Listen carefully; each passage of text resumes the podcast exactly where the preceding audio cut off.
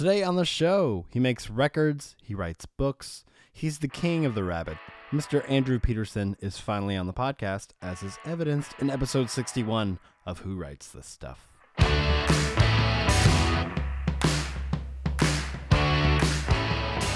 Hello and welcome to Who Writes This Stuff. My name is Nick Flora. I'm coming to you from my house in Nashville, Tennessee. It's a beautiful overcast December day. Uh, thank you so much for listening. Um, for those of you, I, I know because Andrew Peterson's on the podcast, a few of you might be listening in who have never listened before. Uh, and it is a, basically a free form conversation with uh, creative people, songwriters, actors, comedians, etc.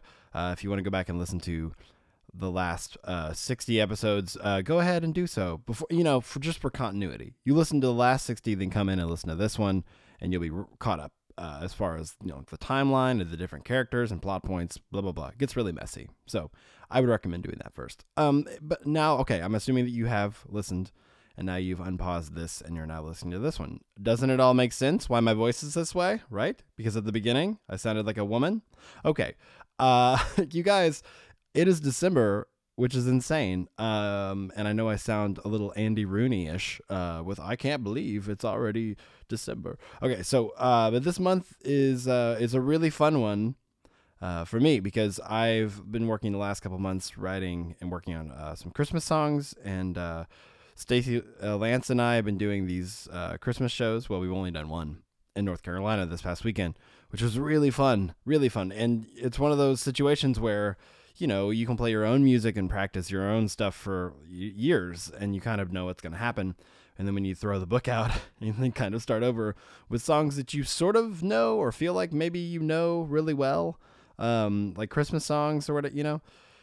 Um, it, it gets a little bit daunting. It gets a little bit like, you know, there's all of a sudden this sort of added pressure um, that maybe it won't work out well or people you know don't love Christmas music as much as you think they might. But uh, so far so good. You know, we're playing three uh, shows this month. One, like I said, in North Carolina this past weekend was. If they're all like that, then you know, holy crap, uh, super fun. So, in this weekend, if you're listening to this, to the week it comes out, um, uh, the 12th and the 13th, respectively, playing a house show in Edmond, Oklahoma that is free to the public. Um, if you would uh, like to come to that, uh, email houseshow at nickflora.com and get info and address and times and all that. And then uh, Saturday the 13th, it's uh, we're playing at Mugs Cafe in Little Rock, Arkansas, North Little Rock, actually. Um, really great establishment. Super excited to play there. And um, man, come out to shows, people. Uh, this one especially is really fun. I wrote a couple originals. Uh, so is Stacy, and we're playing a bunch of sort of taking our take on a bunch of classic Christmas songs, and uh, it's really fun. And we're gonna do a stage it show, maybe concert window, one of those online shows uh, on the 18th. So uh, go to nickflora.com or uh, I guess I'll post something. You can you can look at at, at Nick Flora on Twitter if you want to uh, know when and where and the link to all that stuff. If you can't make it to a show, please at least check into the online one super fun. Um, okay, before we start the show, as always, or as a as of late, uh, I'm going to share with you what I learned this week. What I learned this week. What you learned. Okay, so because I was with Miss Stacy Lance this weekend, and we talked a lot uh, back and forth um, in the car. Uh, we talk. We love documentaries, um, as do all cool people, right? Isn't it funny how documentaries used to be like the nerdiest PBS, like you're watching like a of just a slew of ants go in and out of an ant hill, and it's like, you know, the most boring thing. And then now it's maybe documentaries have gotten better or a little bit more savvy. Uh, but man, I love documentaries, and Netflix has just opened up a whole new world for that. But um, uh, Stacy was telling me about this documentary called Alive Inside, and researchers dis- researchers discovered patterns in the sound of a baby's cry that reflect their mother's speech so that even before born, we are learning to sing with another human being. Isn't that amazing? I'm going to say that again. Researchers discovered patterns in the sound of a baby's cry that reflect their mother's speech. So babies cry the same way their mothers speak because that's they're they're learning, you know, and they're hearing it from in in the womb. That's insane and just incredible, and uh, I love stuff like that. So that is what I learned this week. What I learned this week. What you learned. If you want to share with me and the listeners what you learned this week, uh, whether it's short, silly, or serious, you can email who writes this stuff podcast at gmail.com or tweet at who writes pod. Also, Facebook page, you can write it on the wall, and uh, and I'll share it with you guys, uh, the listeners. So I, I love this stuff. I love figuring out, you know, as I get older, that I don't have it all figured out. I'm actually continually learning things. Um, who knew? Okay, so as as I mentioned twice now, this week's guest is Andrew Peterson. Uh, I've known Andrew peripherally for years, and uh, you know we we run in the same circles. Uh, I hadn't really talked, you know, longer than five minutes to him uh, until recently. We played a show together uh, this fall here in town, and it was really fun. And uh, we got to know him a little bit better. And I was like, I have to get this guy on the show. And he's been one of the most requested guests probably in the history of the show. Uh, it's a little ridiculous. It's taking me this long to have him on. Um, you know, and I'm always fascinated when I have sort of my own perception or idea of somebody. You know, you see them in public and you see them interact with people, you see them online, whatever, and then you actually sit down and have a conversation with them. Uh, and it's interesting how much that changes, you know, or it gets enhanced through your perception, and it's usually for the better. And that's definitely the case here. Um, Andy Peterson is a delight. He's a great guy. He's a, he's a great writer, really interesting conversationalist, and um, I think you're really going to enjoy it. So here it is, my chat with Andrew Peterson.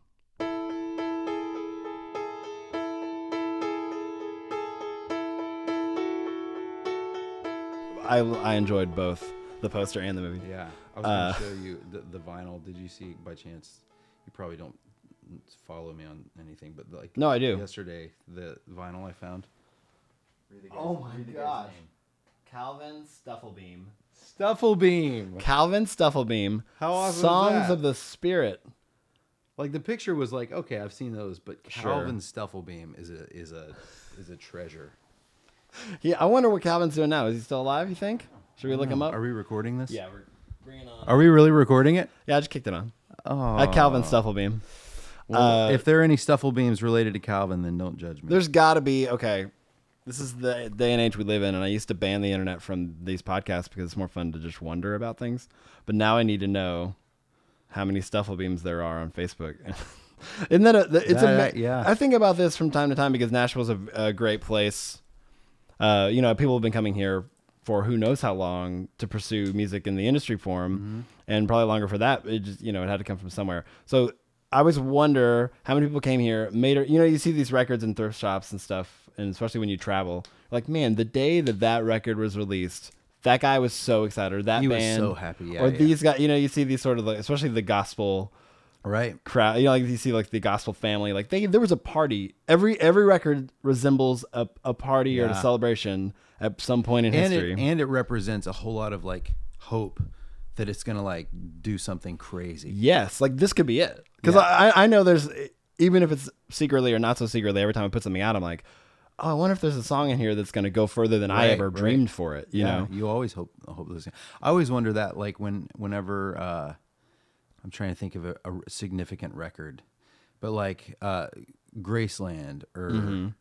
like, did they have a sense while they were making that record that it was gonna be like one of the great records? Right. You know what I mean? Yeah. And and I've I met a few people who have made like really lasting records and asked them like, and, the answer is no. Well, I could ask you kinda like- that. I mean, you, Oh, you, no. you've definitely on that. I mean, you know, of course, Paul Simon is sort of in a different camp than than you or I, but like there is definitely like you've had records that have gone, you know, especially that Christmas record, you know, that you've toured on now for so long. I mean, that that thing has has literally. I mean, you, do you even feel attached to it anymore, or is there there a thing where like this is just its own thing? Because It is its own thing, yeah. It's in a in a really healthy way. Like I haven't pushed it away from from me. Mm-hmm. Um, I love it, but it is very different from what I do the rest of the year. Right, and I like true. it that way. I like keeping it, making it its own thing.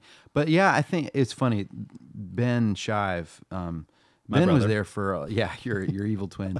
Uh, ben was there almost from the beginning. Like I guess he and I started playing together right around the second year that we'd done that tour.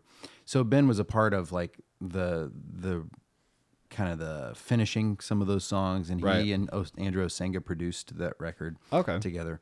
And um and anyway, so I remember on one of the tours, Sara Groves came on tour uh, with us, and early on, she kind of we we were eating lunch and you know eating our our uh, deli sandwiches, and she was like, "So tell me about like." This record, like whenever you guys were writing these songs or making this album, like it must have been very special. And I honestly, Ben and I looked at each other and just had total blanks. Like I was like, I Really? really don't really remember much about it. Like it just felt like it was just as routine as Right. any other thing you ever did. Like, and I kind of feel like that it that's a gift from God that like I can't say, oh, I just remember how hard I worked and how inspired I was, uh, so that I I can't really take much credit for whatever good happened there. It just felt felt like we were just a bunch of farmers uh, hoeing Yeah. our rows. You know what I mean? So It's true. I feel like it, it is such an interesting thing, but that that people in the entertain- entertainment industry, specifically with musicians, are like sort of heralded and celebrated for their work, and sort of seen as these like secret geniuses, or not so. You know, and, and like like you said, farmers like they just go and do their work, and they're literally you know. The, you know, you can make that argument for anybody. You know, Yeah. the, anybody that goes to work and, and does good, and then puts food on their their table. You know, for their family. yeah, there's and- no real mystery to it. no, Uh, it like, and, and it is so often. I had a discussion recently with somebody who who just was so baffled by the idea that you could like think of an idea and make a song out of it. Mm-hmm. And I was like, I, and I hadn't thought of it in the terms that that they were sort of putting to me. But I was just like, no, well, there you just do it so much you don't think about it. It's just Mm-hmm. You know, it is a puzzle piece that, that you're constantly having to put together and stuff, but. You just do it so many times that it just becomes not routine and, and in a in a negative pejorative sort of way, but routine Right. and and like you know you've got your your muscle is is built up and strong, and so Yeah. you, you don't think Yeah. like okay guys today we're making magic, you know. right. Yeah, yeah. It's, it's just a it's it's chords and it's Yeah. work. That's what it is. Right. It just feels like, oh yeah, this is just the kind of work that and you want I wish that it was not that way. Like do you remember when you first started writing songs, do you remember like the one that you wrote where you were like, "Oh, yeah, that's kind of how this works." yeah, The light bulb going on and you and and well, th- I wish now I was like, well, those songs aren't the like good or playable at all, but there was like you, you can sort of see the impetus of like the light bulb going, or the you know like uh-huh. oh he oh that's good, he's gonna he's gonna get better, you know, or I even hear people now where I'm like, oh they're starting out, I'm like, oh there is something there, and if and I Yeah, always right. and when when you know young artists or whatever. I've been doing it long enough to where like people, you know, young artists come up and they're like, "Will you listen to my songs?" or you know, what do you think of this?" And and I, I always say just keep going, especially if I see something there. I'm like, this is gonna get like Right. you know better and better. Yeah. So any, anybody that it has the the knack for it, I, that's like the number one. I'm like, well, just keep doing it. Yeah, because just keep doing it it's gonna enough. grow. And Yep. well, I, uh, I do. Do you have? Did you have that sort of I- moment sort early of. on? Like I had I had co-written some songs, with, and I use that term loosely. Like there was a, another guy that I went to college with that was uh, had written really good songs even in high school, and and then he and I ended up going to college together. So I would sit next to him in class, uh, passing you know slipping lyrics back and forth. You know. Oh, really? so Like the professor notes? wouldn't see us. yeah, and like really because we were in the same band together, and we were trying to like hone in on some of these songs. So I watched his process. You know, Mm-hmm. I watched the way he would write, you know, uh, an alternate word above the line and scribble out the one below it once he decided that that was the one to go with and Mm-hmm. like and kind of the the process. I love looking back at old journals and looking at how you can read how a song started and then I always write the lyric, the complete lyric after that. So Oh, in my you? journal, you can 10 pages ahead, you can see all the scratches and all the Right. the the mess that comes You and, and prayers. like you math, know, like like, you're God, figuring out the please help work." me find this stupid Oh song. Oh wow, yeah. Uh, or uh, whatever, you know. There's this this fascinating process which you don't get. Like there for a, a season, I I tried to write on my computer. I would kind of keep my notes on my computer and work on it on the plane. Sure. Um, but I I've stopped doing that because I think Really? that it's uh, it- there should be a trail, a paper trail. You know. Yeah, because the, like the paper trail to me is like, is like a way of well, for example, this year with this the the record that came out this week, um, I wanted to write a few new songs to put on it, but I'm way out of the saddle. Like I, I had been working on a book, and I don't write constantly, you know, and so it would it had been a year, maybe a year and a half since I'd actually written a song, mm. and so man, I just felt so rusty and I had no idea, and I had all this fear going into it. I always carry a lot of fear into the process, like the man was the last song I wrote, the last one Isn't that write, funny? you know. Yeah, it's scary. But but then the paper trail is evident. Like I, you go when I opened my notebook to start writing this new song, I had like all the scribbles from the Light for the Lost Boy songs in there mm-hmm. before it, and I was kind of going, "Oh, that's right. This is how it works. It works with me s- starting with uh, a journal, usually some kind of like just f- um, free association writing. Like, okay, this is where I am right now. I'm trying to find a song. Where is the stupid song? And then and then some phrase that'll get you started. And then a lot. I mean, a lot of times there are prayers, and that's a that's a.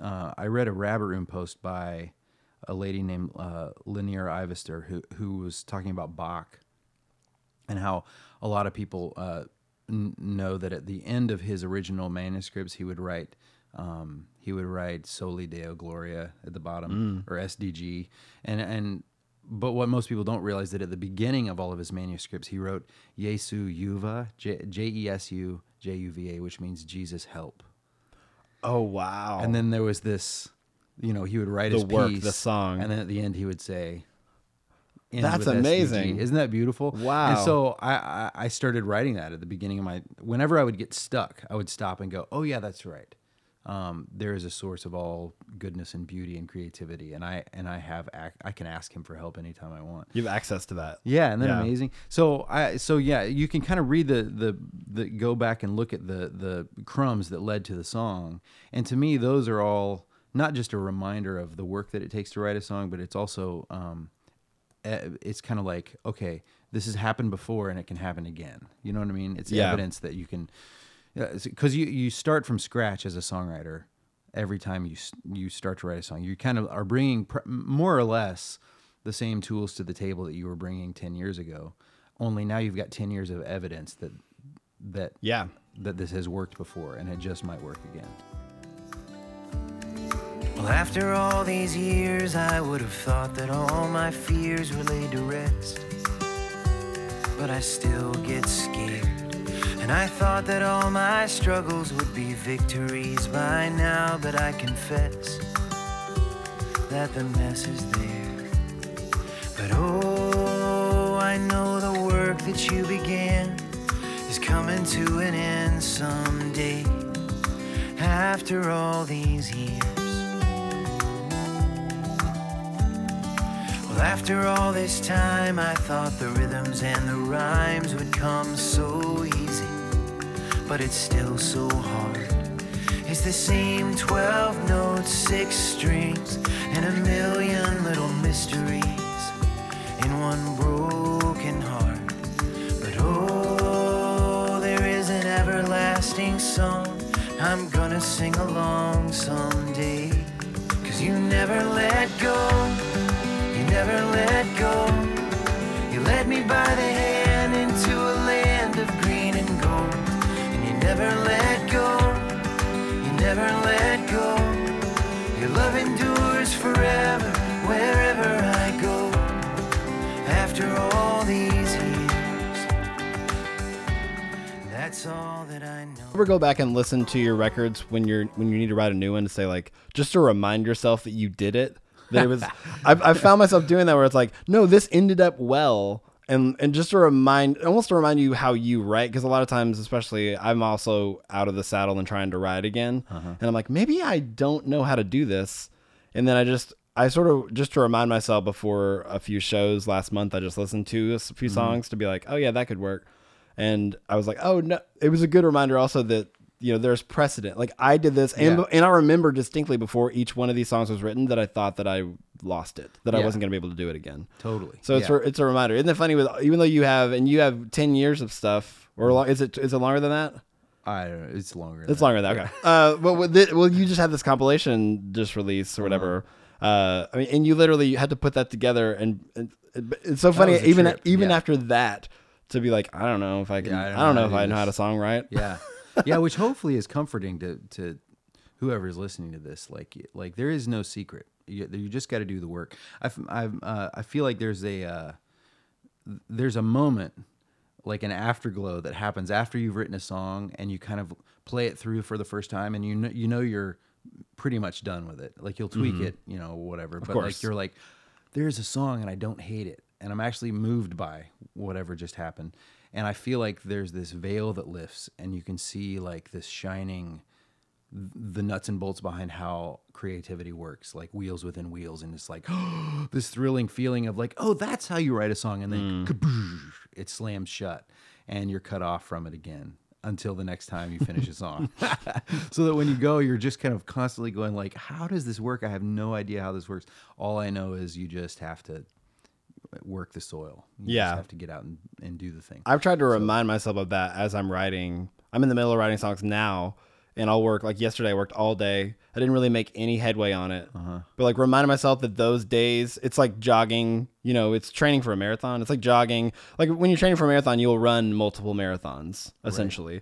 You know, so it's sort of reminding myself of like that day has its merit as well because uh-huh. I clearly was working out cobwebs in my brain. Right. So maybe the next time I went and approached the song, I would I would my starting place would be a little bit closer, you know? And it took years to get to the place where I I I wasn't just beating myself up. I was just like, no, this also has its place in the process as well. Yeah. and it, it does my heart good to hear people. And one of the reasons I started this podcast is to hear other songwriters like yourself say, like, oh no, I do that too. And that, that just sort of makes the fact that we're all on even playing field and nobody unless you just the, the only person that has sort of the upper hand is the person that just does that does the work you know like you just said like and that could be you know somebody sitting in their bedroom you know in new hampshire or it could be you know jack white. It doesn't matter. It's Right. whoever does the work constantly and is going to get there faster. Yeah, my uh, it's a great a great little anecdote that uh, illustrates that. I think. It was my brother is a an author and a um, really really good writer, and he he decided uh, like two years ago to write. A, he made a New Year's resolution to write a poem a day for that year, and he's not he, he hadn't written much poetry, so it was his his hmm. impetus to kind of like learn how poems work. So he was going to write a poem a day. He bought this cool leather bound journal and and did it. Like he's the kind of guy who actually does these kinds of Yeah, things. Yeah, he is, yeah. And and on in the summer he went to the beach on vacation with his wife and lost the the leather Oh, bound and at that point it had had like 150 poems in it Right. and I was just heartbroken for him. I was just like, "Oh no! Like, what are you gonna do?" And he and Yeah. he literally shrugged and said, "Ah, it doesn't really matter. They were all garbage. The work was the point." wow And which I couldn't imagine. I wonder how quickly- like lost sleep over having lost. i wonder how poems. quickly he he came to that Yeah, I don't that. know. He's weird enough to where he might have come really quickly. Immediately? but it was inspiring to me to go, "Oh, that's right. The work is the point. Like all that Right. stuff is getting you to the thing that you're really trying to do." Yeah, I mean, I think about that because I all, I've had, you know, all these songwriting demos and stuff that I've recorded on my phone, and so just when I'm dra- traveling or whatever, I'll just record little snippets of stuff, and I've had a, my my phone crash, Oh, yeah. and I lost it all, and this is pre iCloud and all the backup stuff, and I and I remember thinking that, and then I heard almost immediately after that, it's so funny how this happens. I heard somebody speak in an interview and say, you know, because I thought like, oh, there was all that this, you know, all this stuff. This is just I was mourning the loss of like the beginnings of great songs in my mind, you know. And I was, and I heard somebody say, uh, you know, it's not, it's not what you've written; it's the mind that wrote it that the people are going to be interested in. And if you can do it once, you can do it again. And and I've you know how many times have we as songwriters had ideas, had a melody, had the that foregone that thought that we all have. We're like, I'll remember this. It's so catchy. And then we take a nap, we go to the grocery store, and it's gone because we don't write it down, we don't record Yeah. it, and and then we still manage somehow. We still keep Yeah. going. but there is that thought. But think like, about how oh. many uh, little ideas. Like, have you gone back and and stumbled on one that you'd forgotten about? Yeah. and Oh. then that ends up opening the door to like the thing you needed right. It's now. almost like Yeah. it, and my friend, you know Arthur Alligood. We Yeah. talk about it all the time. Like the song gets there before you do. It's like, oh, past me was really smart. That he knew that future or present me would need this today. Right, And right. you know, need this bump when I'm like, I don't even know what to write about, and going through those old notes or like looking Yeah. through an old journal and being like, oh wow, this is profound. I didn't even know it, or this is like Yep. re- resonating with me today, probably more than it did then. That happened to me with um, the song on my last record called "You'll Find Your Way," which I wrote for my little boy.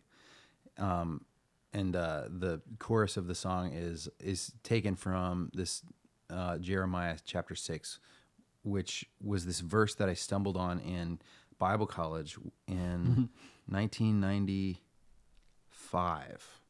I took a class on Jeremiah, and and I, there the verse says, um, you know, go back to the ancient paths, whatever. I forget exactly how it puts it, but uh, but it talks about um, the ancient paths being where the good way is, and walk in it, and you'll find rest for your souls. And I remember in my old uh, college Bible, writing in the margin, I found it. Uh, well, that's part of the story. Is I wrote "Keep to the old roads" and circled it, Oh. and wrote Jeremiah six sixteen. And I thought, oh, there's a song there about twenty years ago. And and worked on it at different times. You know, every time I'd get get a rec, start working on a record, I'd look back through notes and go, okay, is there a song in here that I can can kind of kick me off? And I had tried to write that song before and tried to write it before, and fast forward again almost twenty years until my middle son is turning thirteen. Wow. And uh, and I'm kind of overcome with this um, this kind of pain that I'm watching him grow into a young man and all the junk Yeah. that comes with that. And uh, and I was happened to be flipping through old songs and I saw "Keep to the Old Roads." I was like, oh, that's what this song was supposed That's such to a be great about. line too. Yeah, well, it was very evocative to me, but I until I was able to apply it to a little boy uh, entering adolescence, it didn't it didn't ever go anywhere. When I look at you, boy, I can see the road that lies ahead. I can see the love and the sorrow. Bright fields of joy, dark nights awake in a stormy bed. I want to go with you but I can't follow. So keep to the old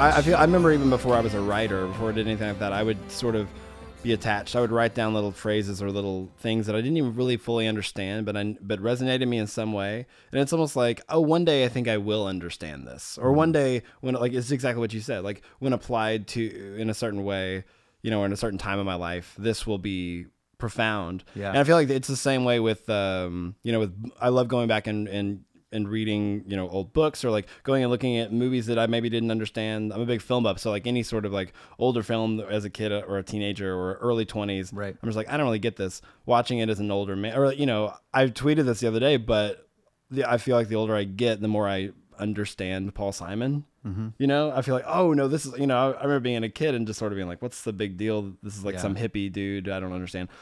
And like that, I feel like I've resonated so strongly with his. You know, I'm I'm sort of patterning his journey. Like I'm really into the stuff that he wrote when he was, you know, in his early to mid 30s right now. You know, but but even Yeah. listening to his like later stuff, I'm just like.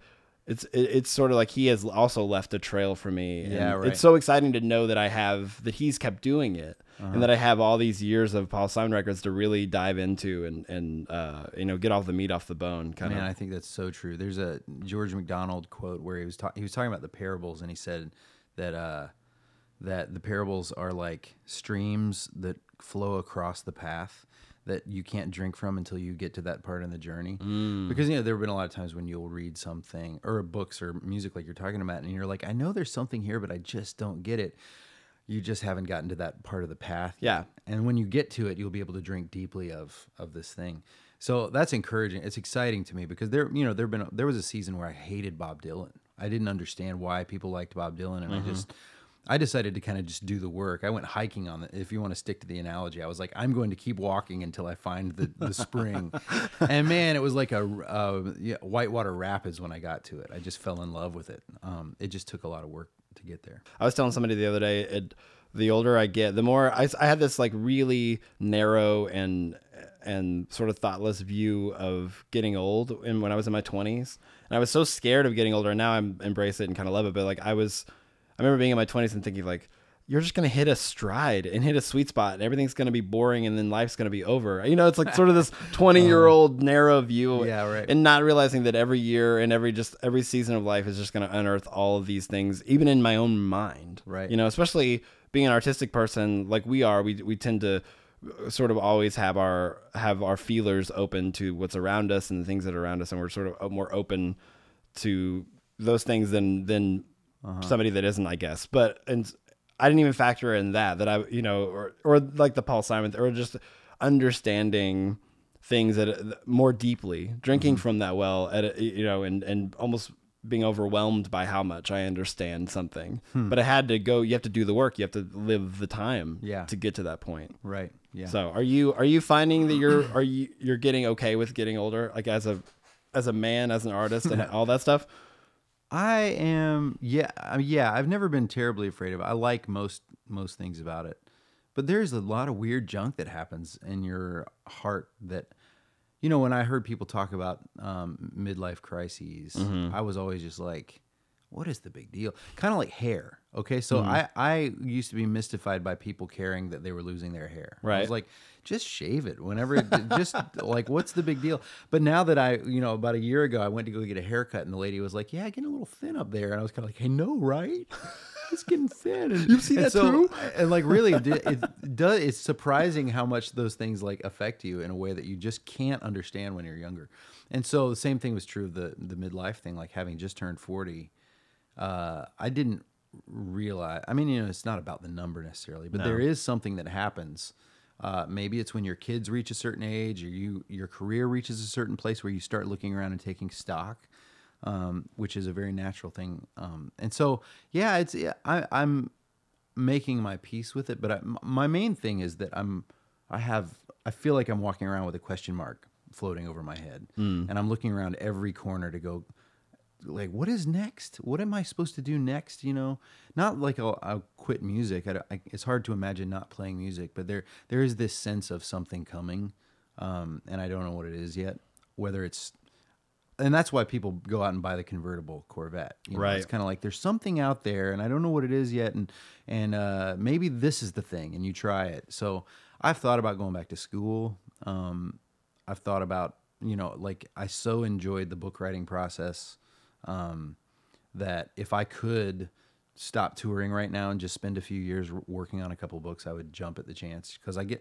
I get to be home Yeah. and a part of my community and like the the process is it's it's uh, scratches the same creative itch, but I'm not constantly going. I wish I could sing better, you know, Yeah. or or struggling with like the the real time, the the energy, the emotional energy it takes to do a show. With a book, you're in you're at Starbucks for four hours a day Yeah. and it's not until the end it is it's more of like a long drawn out energy instead of like this flash in the That's- pan kind yeah. of thing that happens Is is writing the writing the book writing process? Is there less insecurities involved than than being the the singer songwriter performer, or does it just manifest itself in? yeah I, I think there are probably just as many insecurities but there's you you have a little more control um over it. like okay so it's probably different for you because like you've got a good singing voice you know. Oh, well. you, do. I mean you you've you've got a, the cool raspy thing which i've always wanted.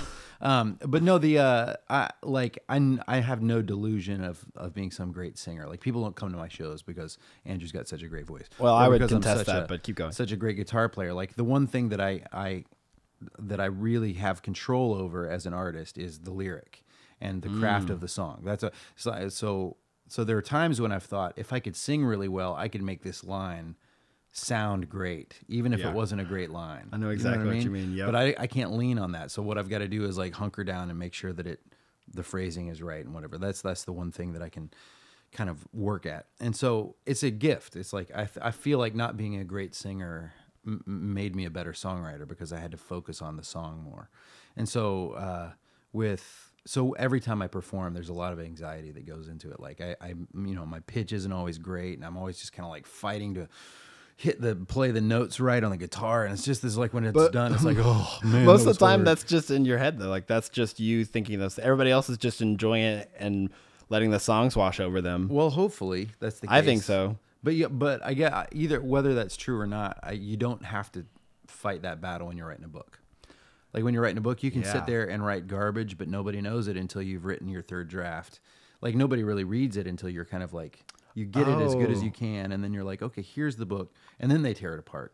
And you go back to square one, but it's like this very kind of methodical process, Right. Uh, with book writing. That like by the time the book is finished, I'm like, this is the very best I can do, whether they like it or not. And you send it out into the world, Mm-hmm. And then you kind of go make a sandwich. so that that process uh, is really fun to me. Like you know, so Yeah. uh, anyway, I it's it's very different than this like I've got to find a way in three minutes to to move somebody or to tell a story or whatever. Yeah. it's, it's um You have a lot longer time. You can you can harp on details longer. Uh-huh. You can not so worry so much about. Well, that's one beautiful thing that that I, I love about you know the, the idea. I haven't written a book, but the idea of writing that is you really get to sort of you know walk into the waves and sort of like let it wash over you a little bit longer than you would as a song. You know, there's been songs that I've written. I look back in the past. I'm like, man, I could have said that way shorter. It's all about getting getting the message across. You know, in the shortest amount of time, but with the most punch Right. and that's so and sometimes i just want to i want to repeat myself in, in the second verse maybe i came up with a different way to say the thing i said in the first verse Mm-hmm. but like that's sometimes seen as like poor songwriting you know like well you already said that maybe say something else and uh, Uh-huh. oh, okay but uh I, I can definitely see sort of especially if you're writing multiple books like you have you have multiple books that tell the same story or tell the One continuing storyline, story right. yes you know it's in, in that sort of tolkien cs like- lewis-esque thing I don't know. I don't know exactly, but it makes me think of the uh, the the exodus from film writing to TV writing that happened several years ago. yes because the people who really cared about stories were the ones who wanted to like spread out and like really develop a character over Yeah. 24 22 episodes or whatever Yeah, now we have like these these like lost and these these shows Yeah. that are, these really tell these really beautiful long Right. stories that you couldn't do in a two hour film. like i remember uh, when breaking bad was over there were all these film writer people who were like looking at what happened there and going being really envious of the fact that like wow that's how i wish i could tell a story like that Mm-hmm. instead of have but on the other hand there's a really beautiful art form in like making a 90 minute story Oh, sure. work um, so yeah it's just two two sides of the same coin i think But, yeah, I think it's a really special thing to be able, or a, a specific sort of um, muscle to be worked out to to be able to write like a film that makes you feel like you know the characters Mm-hmm. and you miss them immediately when they're gone and you've only known them for 90 minutes or you know two hours. And because it, it, it's easier to sort of when you watch like something like breaking bad you've spent you know how many you know 12 hours a season essentially with these characters and knowing them. But to get that same sort of impact it's amazing Early that it on. can happen in 90 minutes. it, sound, it sounds like magic now that i'm saying it out loud. I'm like how do you even do that? Right. And Like how do you make Indiana them Jones, relatable? There was until the new lame movies. There was Right. only what six hours of Indiana Jones Yeah. that existed. But he feels like a, as real a It's character as anything in my imagination. or even somebody like I'll even go to further the Harrison Ford metaphor. I'll go to to Han Solo. I is one of the like there there are a few different characters in, in cinema that I, I respond with and, and one of the first was Han Solo Uh-huh. and I remember and he's he's the movie isn't even about him. Like there are chunks in the first movie where he disappears and when he comes back everybody cheers. But I think it's because people, you know, their characters in, in literature, but especially you know somebody like a Han Solo for me, uh, or Indiana Jones, or for me like a Ferris Bueller. Like these, there's these characters like I feel like that are parts of us that we haven't awoken up to, you know, or we we haven't or we want to be, and maybe that's something. That's why superheroes are so interesting because it's like, oh, there's something in me that feels like I could do that if given the chance, and so it's easier to, you know, we want to project ourselves onto these sort Man, of. I wanted to be Ferris Bueller so bad. I still school. do. I just I did it like in my senior year. I got to where I and I can't believe I'm talking about this on a Yes, podcast. I love it. I had I You're in the right place for uh, this. the uh what was it oh the first my first period class some like the smart kids would be able to do like office help during first period so there would be like a girl who would go and collect all the absentee slips Right. off the door. I remember those kids. remember that Yeah. I'm, I befriended those kids so that I could skip my first period class and I would intercept them before they got back to the office and scratch my name off the. That's the very Ferris. Bueller-ish. It was very, and that was inspired by like. So I was a rotten kid in high school, but like I remember whenever they would announce over the intercom, "Will the Beta Club please come to the library for the yearbook picture?" Mm-hmm. I would go whether I was in the club or not because I had friends in the club who would hide me, and I would just kind of like stand there. So I had this like running list of.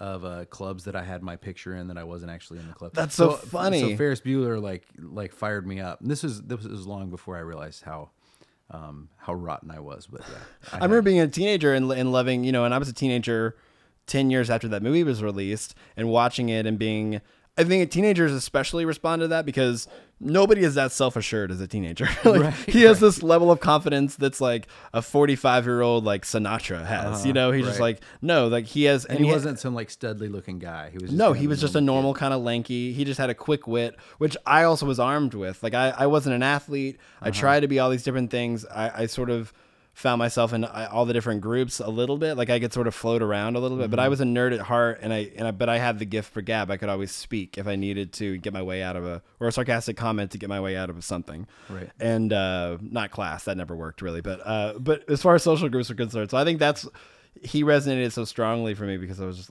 and I think a lot of these sort of heroes and and you know in different types of art like uh, resonate because we want to. I was like, oh, if I could just be that person, or they Right. they're who we strive to be. So a ninety minute experience with a char- a made up character gave you a way to think about yourself for like the oh. next however many years. Yeah, and I, amazing. there's a lot of things like that, and I, I can I can absolutely say Star Wars, Ferris Bueller, and Back to the Future were the three early on Uh-huh. that made I wasn't the same person after I got done watching it. Right. because it's opened my brain, or these characters helped open you know the doorways to ways to that I, I hadn't even thought about. It makes me wonder like what what movies my kids would be talking about because they've seen versions of most of the Right. movies that we're talking. I guess they haven't seen Ferris Bueller. I hope they don't for a long time. it's a little bit. I think I was yeah. my mom held that one off for a long Yeah. time. I Even think Back to the Future was shockingly uh, risque. Like there were moments Yeah. in it, like when I watched it, we have a, a DVD player that called a ClearPlay player. Sure, you sure. can kind of tell it to like skip anything that's objective. You can kind of like rate how Right. how whatever. But yeah, we were like, oh, Back to the Future. That's we watched that a ton when we were kids. So we watched it. It was just like, oh my goodness, where's the remote? Well, I was 19, you were 21. The year we got engaged. And everyone said we were much too young. But we did it anyway. We got the rings for 40 each from a pawn shop down the road. And we said our vows and took the leap now 15 years ago. And we went dancing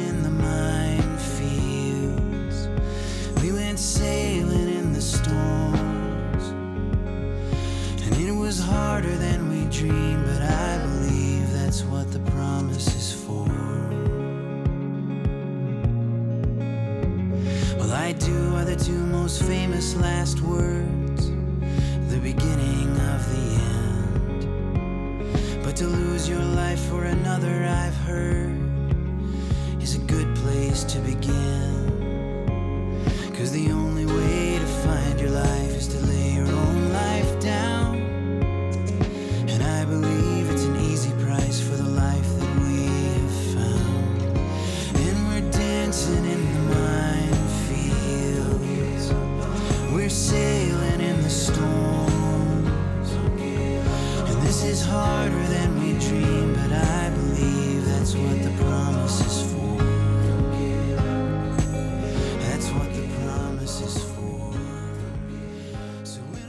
funnest things about being a parent is curating your kids' art experience. Getting to like, um, you know, we're like we have so much control. Like when we were kids, I, I remember when there weren't VHS tapes. Like I remember when Blockbuster, probably pre-Blockbuster, would rent the DV, the uh, the VHS player.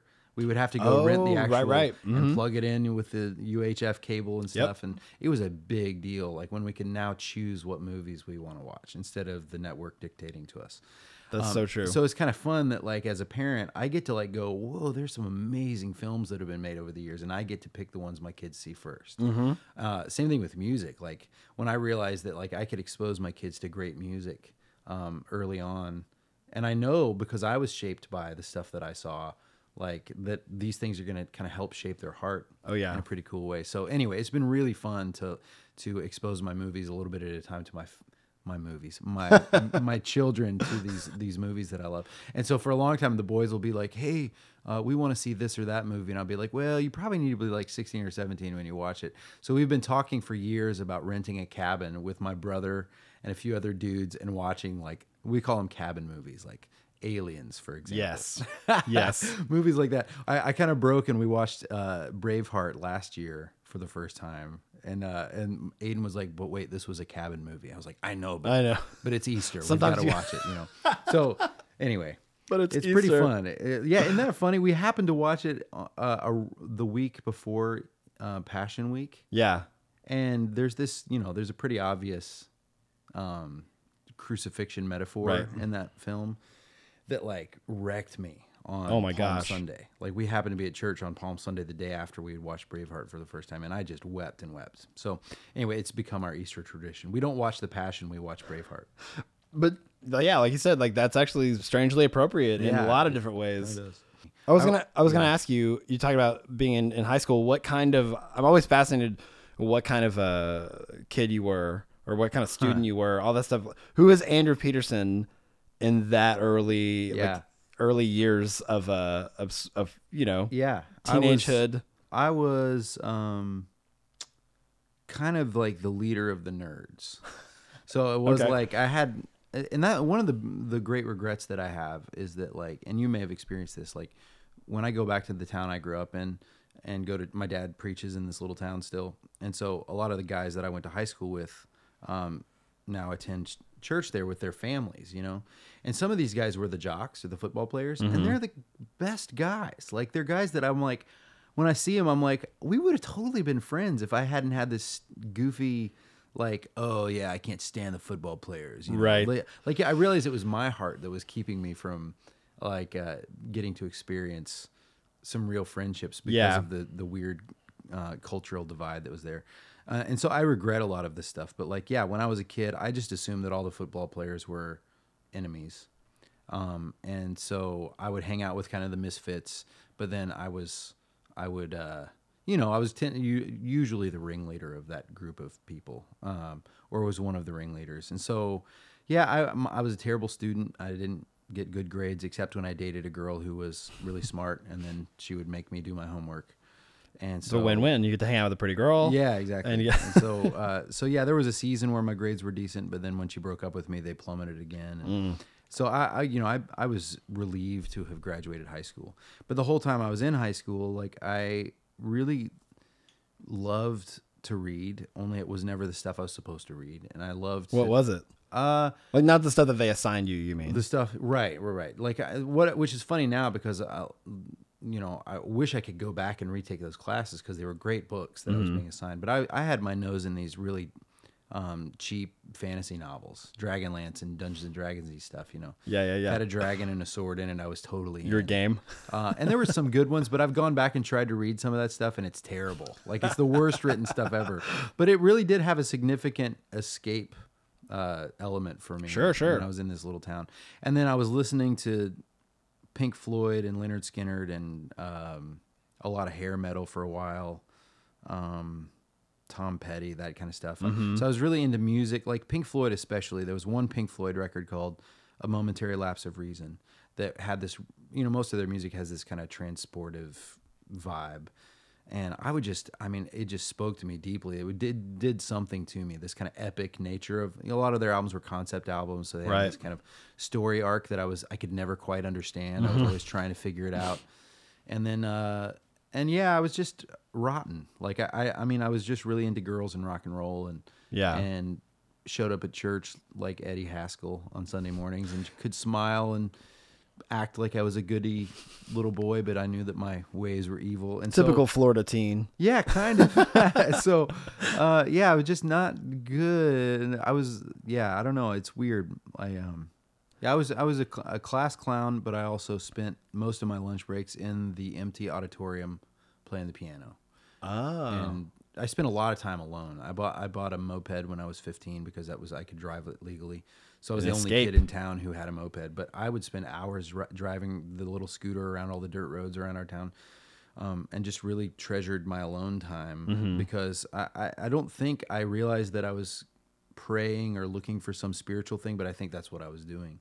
And then music, fi- and then you know, music was an answer to that. But I wasn't Sure. writing my own songs. I had no clue that I could one day do that because I couldn't sing. And um, so yeah, I was just this kind of lonely kid who put a class clown phase on it. Yeah. I think is the thing. Would you Um, consider yourself an introvert? Yes, very much. Isn't it interesting? I, I just recently realized that I am too. Mm-hmm. And, I think I came to the realization because I am completely comfortable being alone for long stretches of time. Yeah. But it's interesting that introverts like us and a lot of our friends are too. We, we our job is to put ourselves essentially in front of crowds of people. Uh-huh. yeah, It's I, I love these dichotomies that we constantly find ourselves in. yeah. in- I in think life. the, the signal to me is that uh, when I'm standing on the stage, there's like a structure to the situation. Like I know exactly what I'm supposed to be doing. Mm-hmm. Good point, while yeah. doing this. And after the show, if I'm talking to people after the show, like I know my role, I know why I'm here and like why they're here to a point, and and can. do- But if I go to like a Christmas party yeah. and it's a room full of people and I just kind of have am expected to mingle, like I just want to cry. Oh my I- gosh. I go and find one friend and I hide in the corner and talk to that one person. Yeah. Um, and that that's real, kind of like you. I just realized this about myself. Like this is why this exhausts me, um, is because I'm I want I want aloneness. Yeah. Um, and I realized the last year, I think it was last year on tour, maybe the year before. Um, I would I as soon as the bus would roll into the the venue, I would go inside and find somebody and introduce myself and say. Can I borrow your car for about two hours? and usually there would be somebody at the church who would wasn't completely weirded out by that. Sure. And I would give them a CD and say thank you, and then I would just disappear. And I would go find uh, I always go find a, a coffee house and a used bookstore, and I'll just spend two hours recharging, and then it's like okay, now I can now I Yeah. can handle what the rest of the day is going to. Isn't that interesting? Yeah. We have some. I'm gonna wrap it up, but but I've, I've asked Facebook for some questions for you, Yeah. And uh, there are a lot. Oh, so boy. you you can answer them as as uh, involved as you would like. But uh, Eric Peters wants to know: Is it true that you physically beat Eric Peters on the side of beat him up on the side of I-65? Yeah. Is that true? That actually is true. I, uh, we were driving home from a show, and I wonder if it's more more intriguing if I don't answer, don't tell the story. You just say yes. Just let the audience. Yes and no. happened. Eric, uh, Eric and I like. I, he's one of my favorite people in the, Oh, me too, yeah. world. I love that guy, but he can kind of get this Charlie Brown thing.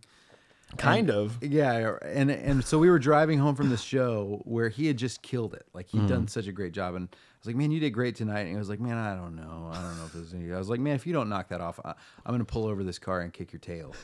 And he was like, "Yeah, whatever, man. I just don't." And like, I just of put the blinker on, and uh, looking for the like the right place. And he the this dawning realization that I wasn't joking kind of was the funniest part because he was like, "What are you doing? What are you doing, man?" And I pulled over the car and I walked around. By the time I got to his side of the the car, he was trying to lock the door. Uh-huh. I got it before he unlocked it, and I dragged him out of the car. And I just kind of like laid on top of him and punched him in the arm. Right. And uh, yeah, he it made for a good story, I guess. That's a But good yes, I did actually like beat him up on the. That's a good I-65. friend that will follow through with physical threats. oh, Sharon Hales Frazier says a long time ago, I think I remember hearing uh, or reading that you played the hammered dulcimer. Is that true? And do you still play? Oh, wow. Uh, hey Sharon, I know Sharon. She's awesome. Um, I I did play for a short period of time, but it didn't take me long to realize that I don't have the rhythm that I need in order to be a decent hammer dulcimer player. And so, uh, yeah, so I really love the instrument, and I have one, um, but I ended up letting Ben Shive borrow it, and he's Because he's a ninja. yeah. and he can play anything. Yeah, right. And so that's the one that ended up getting getting used on a lot of the records. And Gabe Scott played, Mm-hmm. and so that was when we toured together. And both of those guys are so good that, like, again, it comes back to me kind of going like, I know my gifts, and that's not one of them. And Yeah. So, so uh, I kind of abandoned it.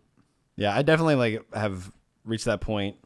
I mean, I'm only 32, but there's points where I'm like, I don't think I'm ever gonna be like a great this and this, but I know that I can like craft a witty lyric here, or I can like do this thing and this thing, and I'm gonna like stick at making that the strongest. There's Yeah. sort of there's great growth in like knowledge and, and knowing your strengths and Yeah. knowing where you aren't good, knowing Yeah, your weaknesses, and be like, that's okay, and, it's like, okay. One one day I may delight in not being a very good dulcimer Sure. player and just have one out that I dink around with. Yeah. Well, Jeff Taylor, is, uh, I love talking to Jeff Taylor because he'll throw out something. He's like, "Oh yeah, I just picked this up," you know, and he's an older gentleman, you know, but he, he'll say like, "I picked this up like five years ago," and then he'll play it for you, and you're just like, "Oh, Yeah. y- are you the best in the world at that?" yes.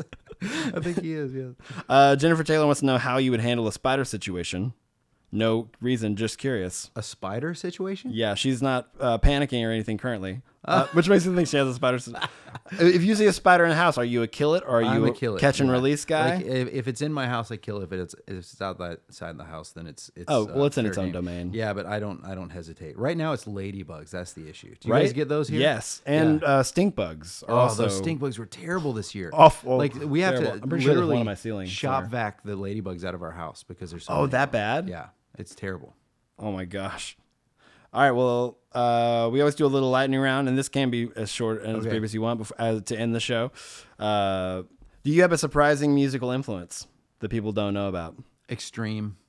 Really? Yeah. The uh the the the band Extreme, if you guys don't know out there, the their most popular song was uh, More Than Words. Yeah. Which which is what got me into the band because it was such an easy kind of fun guitar part Mm-hmm. to play and uh, a lot of lot of dudes saying that with their friend to their girlfriend. Totally. uh, when I was in high school. And so, but that led me to their records, which were these really. I mean, I wish we had time to tell this story, but but uh, the We have as much time as you as you want. Nuno Bettencourt, right, was the electric Uh-huh. guitar player for Extreme, one of the best guitar players in the world. Like their music had this kind of Queen, really melodic, amazing Yeah. orchestral rock and roll thing going, and their lyrics were always really subversive. So like there was uh, the record that More Than Words was on was called Pornograffiti, right? Mm-hmm. Yeah, I remember that. a song called Pornograffiti on it. And when I was a preacher's kid, little goody two shoes kid, I was really drawn to the music, but I felt like I can't let my dad find this record. I No. like, this is terrible. What I didn't realize was that they were actually believers and that they were writing the songs as uh, satire. Like they were they were kind of pointing out the fact that this is screwed up. Mm. It's hard to explain to parents. And it's hard to hard for a 16 year old kid to understand, right? That there was Oh, everything's literal. Everything- yeah. right. Mm-hmm. So I just thought these guys are terrible. But then they would sing about Jesus sometimes, so I was like, what What is this about? I, I can't reconcile these two things. And and uh, so the older I got, the more I realized how sophisticated their music was. And so uh, so they finally released an album called Three Sides to Every Story, and it's an amazing album. It's a concept record, uh, and the concept is the the three sides to every story is there's your side, my side, and the truth. So the first half of the record is your side. So it tended to be a lot of uh, um, kind of um, political war stuff, and then the middle of the record was my side, which was more questioning, doubting God's existence. And side three, the last several songs, oh, it opens with the dream of da- Daniel's vision of. Uh, you know the king and the statue and all this kind of stuff and then it ends with this beautiful like tying ties all of the early songs together in this one big massive amazing moment at the end and that's totally the template for the behold the lamb of god record totally Have you like, ever have you ever put that together uh, bef- I, I before have, or said I've that out mentioned it to people. I've never like said it in. an- That's like, interview before, hilarious. but but like it It was such a moving sense. record. So if if if anybody wants like to to, uh, I dare anybody to listen to Three Sides to Every Story from start to finish, like with headphones, and not feel something because the the end of it is just magnificent. I think, and so even if you don't like the beginning of it, but so anyway, so Extreme is this like kind of amazing rock and roll band um, that most people don't realize that, that Gary Cherone, the lead singer, and you know were believers in some. They're from Boston, so Mm-hmm. Right. Their version of that looks different than my Bible. It's a bit more abrasive, probably. version of it. Yeah. Anyway, so I finally I, I got to meet Gary Cherone at a show Oh no way! uh, when I was in co- Bible college and was like zealous and super legalistic. And I was like, uh, I was like, so are you a Christian? And he was like, yeah. Like in the crowd at the club, he was just kind of like, yeah, actually I am. And I was like, so why do you use the S word on that one song? and uh, The S not really realizing how remarkable it is that this guy from Boston of all places is singing about Jesus. You know, Right. Even if his language is different than what I would choose. And so he got really serious. We had this fan- fascinating conversation after the show at this club in in um, in Jacksonville, Florida. And so about uh, three months later, I mean, I was geeking out that I got to meet Sure, the sure. singer of Extreme, and about three months later, uh, in Bible college, our my my roommate finds me and says Gary Cherone just left a message on our voicemail, and like No. we run and we listen, and there's that we push the button and it's this voicemail tape where he says, "Hey guys, uh, it's Gary Cherone. Um, I think you guys are in the band from the Bible college. You gave me your card, and I just wanted to call and thank you for." The fellowship and the rebuke the other night. It was really good because I don't get to hang out with Christians very often. Wow. Isn't that amazing? Like we couldn't believe it. And so about a week later, he called again, and we actually got to talk to him and like had this fascinating conversation where he was telling us he was thinking about quitting the band and going to Dallas Theological Seminary. And Wow. and about two years later, he was the lead singer of Van Halen. no. That's Yeah. that's somewhat different than Dallas. That's kind of crazy, isn't it? Yeah. Theological and so that didn't last long. But I, I mean, I think he's still got a band out there called like Tribe of Judah or something. Um, but those guys, you are amazing, should so- you should try to work your magic and make a tour happen. Uh, well, I've actually tried to work. th- I've thought about working, trying to work some kind of like angle and get him to sing on a record. But he wouldn't. Re- he there's a tiny chance that he would go. I kind of remember talking to this nerdy Bible Maybe, yeah. 15 years. Have him ago." be the guest on the Christmas tour. Oh my goodness! I have no idea how happy that makes my heart right now. Anyway, All right, lightning round. Uh, do you remember your first celebrity crush as a kid? Alyssa Milano. Classic. Was it? Was it? Uh, it had to be Who's the Boss, right? Yeah, yeah. Okay. My my little sisters had Bop magazine. Do you remember? Of course, that? yeah. So Kirk I Cameron. mean, what? I don't know what you're yeah. Kirk Cameron and all these like heartthrobs, and I Uh-huh. was like, oh yeah, let me see this stupid little Bop magazine. What I was really doing is looking for pictures of Alyssa Milano to tear out. Of the magazine. Uh, what do you associate with the name Keith? uh, my friend Keith Bordeaux, who works for Compassion International. Nice. I love how quickly you're really you're you're nailing these. Uh, do you have you ever had a favorite number? Four. Do you have a reason behind that? Uh, well, the, it, it always looked like a kind number to me. Like I really did have a thing where numbers looked either, either sinister or totally. something appealing. Uh, I associate colors to them for some reason. really? Yeah. Yeah. Four that blue, weird? which is a really like welcoming color. Interesting. Yeah, it's yeah. weird. And so, uh, yeah, I was always drawn to the number four, but then my birthday is on a fourth, and Mm. in 1974, and I remember my mom saying, "Oh, there's a lot of fourths in our family." I was like, "What do you mean?" And she goes, "Well, I was born in 1944 on November 4th, and your grandfather was born in 1904 on November 4th, and your grandmother was born in 1914 on October 4th, and you're June 4th in 1974." So it's always Wow. yeah. So my my pin number for my ATM card Is- is four four four four. I'm just kidding. Good to know. really I will tweet a picture of his debit card later. Uh, what is your first memory of the internet? Oh wow, that's uh look go, going to my library in Bible college Mm-hmm. because it was a big deal. The internet had just come to our school, and they had some computers that It was, you could use. it was on tour. It had just come to, the, to Florida. yeah, right. They had computers uh, that we could use for research, quote unquote. Mm-hmm. Uh, but it was me looking up Rich Mullins tour dates. Um, because there was a Rich Mullins website. So I think it's still the guy that does it now. Um, Wow. Start, I was put together a Rich Mullins website, and I was obsessed with him. And he was touring a lot at the time, and so I was always just desperate to see him play. concerts. Yeah. So I spent a lot of time online looking for his shows.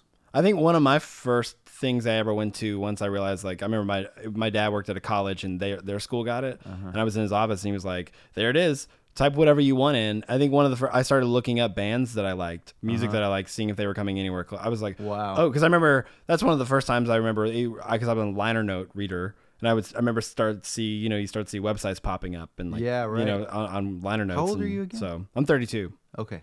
so I, remember, I, I- so the internet is uh, in the capacity that is in our homes and stuff is really only about 15 years old. Right. So, but but it is, takes such advances from then, Uh-huh. you know, to now. It's it's just interesting to ask people what their first memory is because it's changed so much. And also, and I remember I, I had a a 19 year old on the podcast and asked her, and it was just like.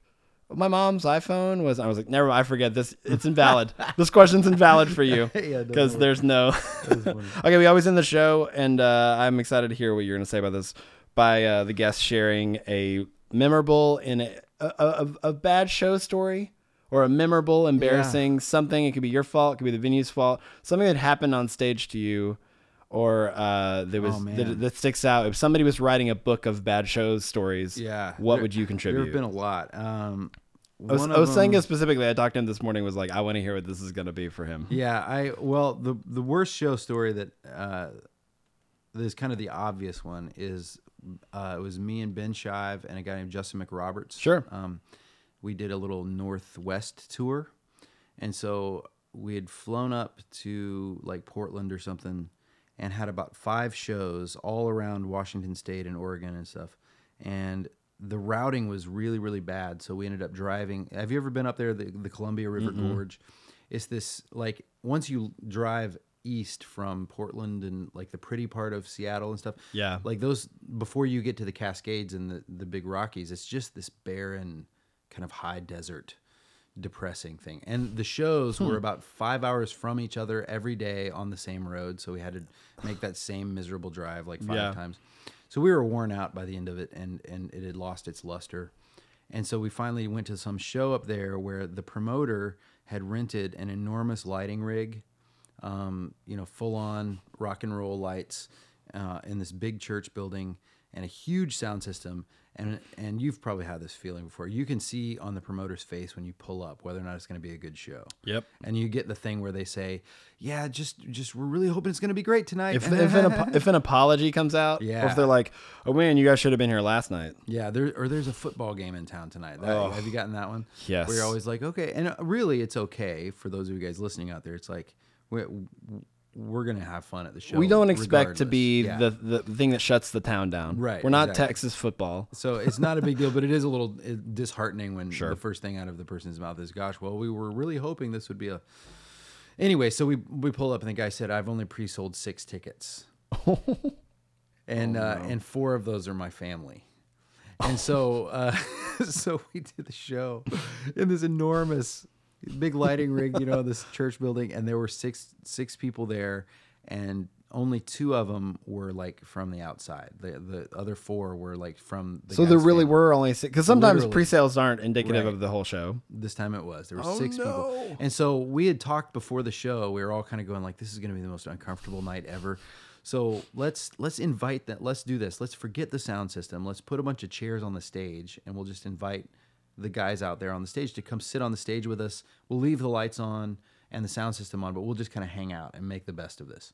And we're like, yeah, that'd be really cool if you were going to a show and the Right. artist said, come up, sit on the stage with us. We're just going to talk. We'll play whatever songs you want. And uh, we did the first song with the system and the lights. And after the first song's over, I was like, hey guys, how's it going? They're sitting on the front row.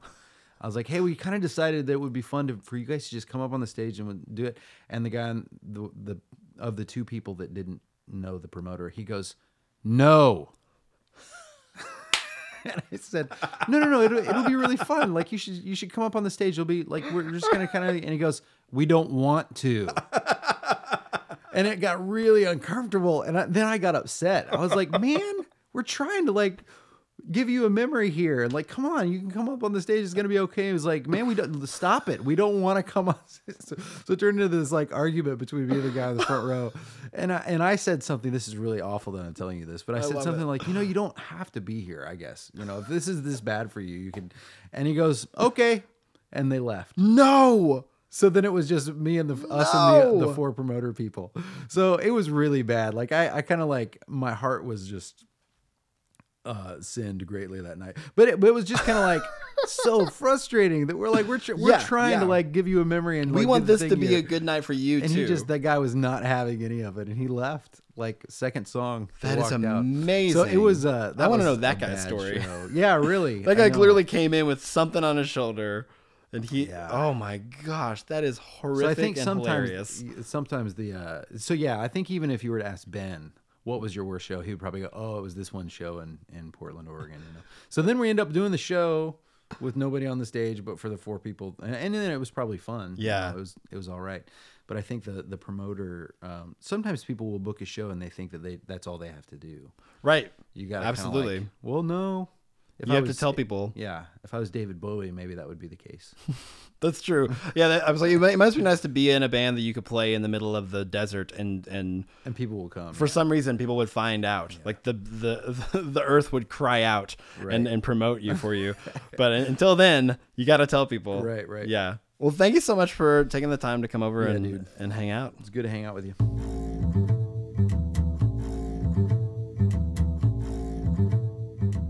That's it for episode 61. Please check out Andrew Peterson's career retrospective after all these years, available on iTunes now, uh, as, as well as his past records. Uh, I think if you enjoyed what you heard today, you really enjoy those. Uh, if you're listening to this in December, uh, of 2014, although I'm assuming any December will do.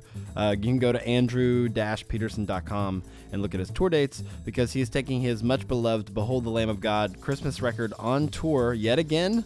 Uh, it's a yearly tradition. And if you haven't seen it, then you absolutely need to. It's a, an amazing way to spend an evening to get into the holiday spirit. Uh, the tour features artists such as Andy Gullahorn, uh, Jill Phillips, uh, Thad Cockrell, and uh, more. Just an amazing evening of music for sure. Great way, great way to spend an evening. Uh, and also, if you're in Oklahoma City or Little Rock, uh, come to a show and see me and Stacy Lance this weekend, uh, December 12th and 13th. So, and if you if you're listening to this in the future, uh, then you know disregard all this. But thank you for listening nonetheless. and for episode 61 and who writes this stuff, I'm Nick Flora. Go do something creative. Thank you.